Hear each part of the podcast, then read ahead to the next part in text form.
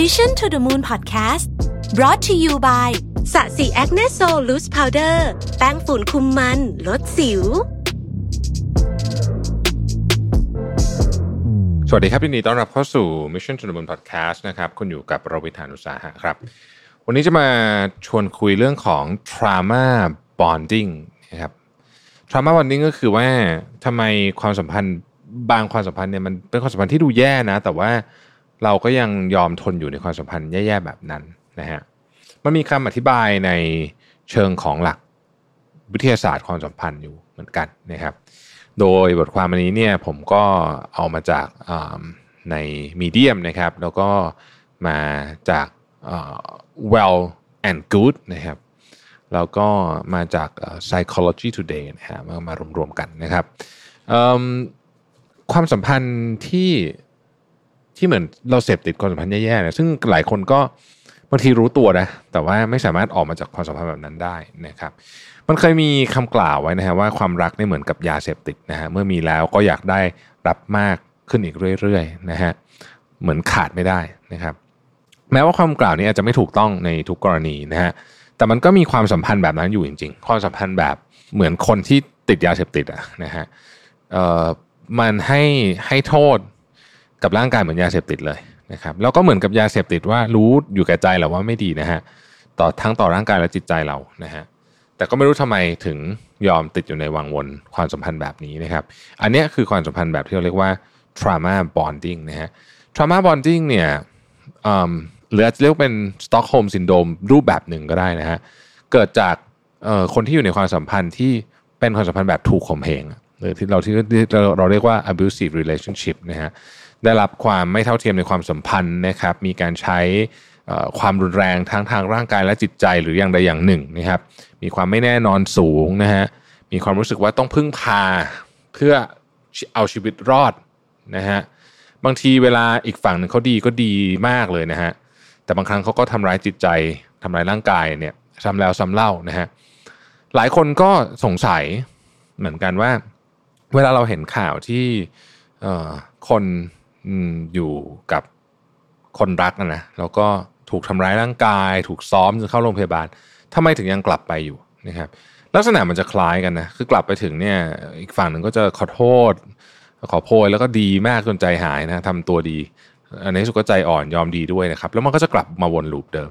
นะฮะคำแนะนำจากคนภายนอกทำนองที่ว่าก็แค่ก้าวออกมาสิไม่เห็นจะยากเลยนะฮะทำไมความสัมพันธ์มันแยกก็ออกมานะฮะ คำแนะนำแบบนี้เนี่ย ฟังดูมีเหตุผลนะ แต่ว่าการมีมุมมองจากคนข้างนอกเนี่ยมันง่าย แต่ว่าคนที่ตกเป็นเหยื่อในความสัมพันธ์ประเภทนี้เนี่ย มันไม่ง่ายเลยที่จะก้าวเดินออกมาได้นะครับ เพราะว่าสาเหตุที่ทำให้เกิด trauma bonding เนี่ยอาจจะมาจากประสบการณ์ในอดีต อย่างเช่น การเลี้ยงดูของครอบครัวในวัยเด็ก ที่อาจจะได้รับการเลี้ยงดูแบบถูกทำร้ายนะฮะถูกทำร้ายร่างกายและจิตใจ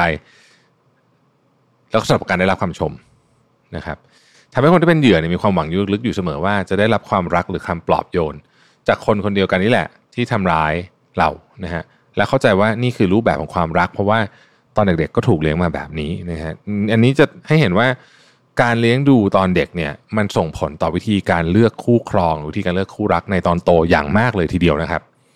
ใครที่ถูกเลี้ยงดูมาแบบไหนเนี่ยมีแนวโน้มมากๆเลยที่จะลอกเลียนแบบหรือว่ามิมิก ความสัมพันธ์กับผู้ปกครองในตอนเด็ก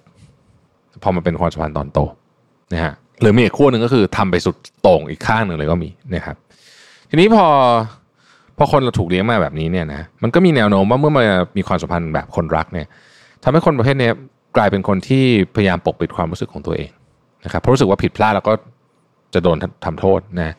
เวลาผิดพลาดก็มักจะกล่าวโทษตัวเองก่อนนะครับ โดยคิดอยู่เสมอว่าตัวเองเป็นคนที่ไม่ดีพอ นะฮะแล้วก็ต้องยอมแหละ เพราะว่าฉันไม่ดีพอนะครับทำให้เจอแต่ความสัมพันธ์แบบ toxic relationship นะฮะแล้วไม่ว่าจะถูกทำร้ายมากมายขนาดไหนเนี่ยคนประเภทนี้ก็ยังสามารถสร้างสายใยความผูกพันกลับมาใหม่ได้ทุกครั้งด้วย ขอแค่คำขอโทษดีๆนะครับจากคนรักหรือว่าคำบอกรักหวานๆหรือว่าการแบบเอ่ออาจจะมีการซื้อข้าวซื้อของให้อะไรอย่างเงี้ยนะฮะหลงเชื่อในคำโกหก กับคำขอโทษปลอมๆแบบไม่รู้จบ นะครับทำให้วงจรนี้เนี่ยเกิดขึ้นซ้ำแล้วซ้ำเล่า ถ้าเราไปดูเคสของ domestic abuse ที่เป็นการทำร้ายร่างกายกันในครอบครัวเนี่ยเราก็เห็นว่ามันไม่ได้เกิดขึ้นแค่ครั้งเดียว แล้วก็ไม่ที่น่าตกใจนั้นคือมันไม่ได้เกิดขึ้นแค่สองสาครั้ง กว่ามันจะกว่ามันจะเป็นเรื่องเป็นราวไปถึงตำรวจตำรวจเอ่อหรือว่าไปถึงศาลมีการฟ้องร้องกันเนี่ยนะฮะ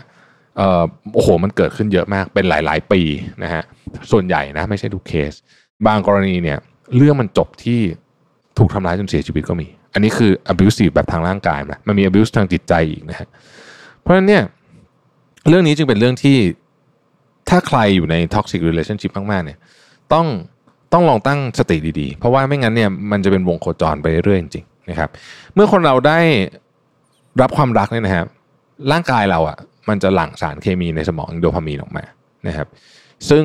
มันไม่ต่างอะไรกับการถูกกระตุ้นด้วยสารเสพติดอย่างโคเคนหรือว่านิโคตินในบุหรี่นะครับดังนั้นสำหรับคนที่มี trauma bonding เนี่ยมันก็จะมีอาการไม่ต่างอะไรจากการถอนยานะฮะแล้วเมื่อได้รับยาอีกครั้งหนึ่ง นี่ก็คือสาเหตุที่ทำไมคนเลิกยาไม่ได้เลิกได้ง่ายๆนะฮะความผูกพันมันยิ่งรุนแรงขึ้นนะครับแล้วต้องการมากขึ้นมากขึ้นด้วยซ้ำนะครับ หากรู้ตัวว่ามีอาการเช่นนี้เนี่ยอาจจะไม่ใช่เรื่องง่ายหนักในการที่จะห้ามสายใยความรู้สึกหรือว่าตัดเรื่องนี้ทันทีนะฮะ สถานการณ์จะคล้ายกันคนรอบๆข้าง คนในครอบครัวเพื่อนๆเนี่ยบางทีเตือนจนเหนื่อยนะครับ เตือนจนเหนื่อย แล้วก็แล้วก็เจ้าตัวก็แก้ไม่ได้สักทีนะครับ แต่ว่าถ้าเรากลับมามองเห็นคุณค่าของตัวเอง อันนี้เป็นวิธีที่ผู้เชี่ยวชาญบอกว่า คุณจะแก้ได้คุณต้องเห็นคุณค่าตัวเอง เห็นยังไงนะฮะมีวิธีเยอะแต่ว่าเอาแบบง่ายๆแล้วกันนะครับ ลองจดบันทึกทบทวนเหตุการณ์และความรู้สึกของตัวเอง สิ่งที่เราต้องการสิ่งที่เราได้รับจากความสัมพันธ์นี้นะครับ พึงระลึกอยู่เสมอว่า คุณสมควรที่จะได้รับความรักจากคนที่คู่ควรเหมาะสมกับตัวเอง และไม่มีใครทั้งนั้นที่สมควรจะถูกทำร้ายไม่ว่าจะเป็นทางร่างกายหรือจิตใจนะครับพอเราเริ่มเข้าใจตัวเองเราจะเริ่มรักตัวเองมากขึ้นเราจะแบบเอ้ยฉันฉันไม่ควรจะต้องเจอเรื่องพวกนี้นี่นานะฮะพอเรารักตัวเองได้มากพอเนี่ยนะฮะแล้วเราเริ่มมอบความรักให้กับคนอื่น เราจะได้รับความรักดีๆกลับมาเช่นกันนะครับ และในวันนั้นเองเนี่ยอาจจะช่วยให้เราหลุดพ้นจากวัฏจักรความเจ็บปวดซ้ำๆแบบนี้ได้นะครับ หากรู้แล้วว่าความสัมพันธ์นี้ไม่เหมาะกับตัวคุณนะครับ คงถึงเวลาที่จะต้องปลดโซ่ตรวนของความสัมพันธ์แย่ๆนี้ได้แล้วนะครับ เพราะว่าทุกคนนะครับสมควรได้รับความรักที่ดีที่สุดกับตัวเองนะครับ ขอบคุณที่ติดตาม Mission to the Moon นะครับแล้วพบกันใหม่วันพรุ่งนี้ สวัสดีครับ Mission to the Moon Podcast Presented by สะสีแอคเนสโซลแป้งฝุ่นคุมมันลดสิว